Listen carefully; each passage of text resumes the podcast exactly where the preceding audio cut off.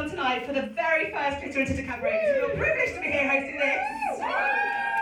There you are, you just heard from the wonderful Gemma Layton, who's the MC for last night's inaugural, as she would put it, Glitter and Titter Cabaret, as run by my good friend Larissa Thorne. Really great night it was. I mean, it was a late night, so I'm feeling quite tired today. But overall, it was fantastic. There was a really good mix of acts, Check it out. I'll put the link to Glitter and Titter website in the notes for this podcast. In other news, I bought some new gold shoes.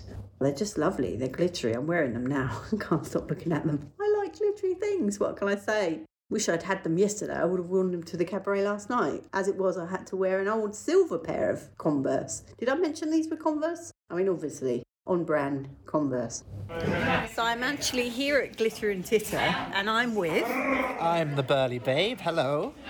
And do tell us, what do you do, Burly Babe? I do many a splendid thing, but mostly take my clothes off on a Friday night in central London.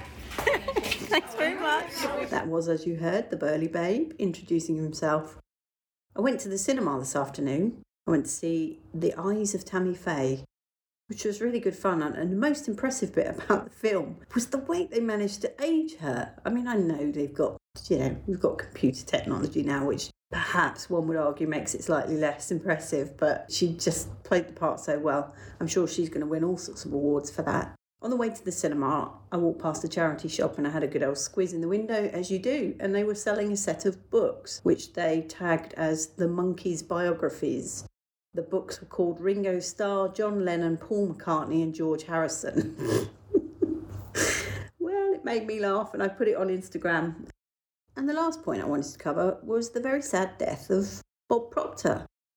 For February, I was actually going to do one person a day that inspired me or has touched my life in some particular way. I went as far as drawing up the list of the 28 people, and I'm looking at the list now, and Bob Proctor is actually number three. He could easily be one or two, you know, it's only because somebody has to go first. It was just a brain dump. In fact, number one is the one that introduced me, or introduced into my life, Bob Proctor's teachings. I genuinely thought he would go on forever, to be honest.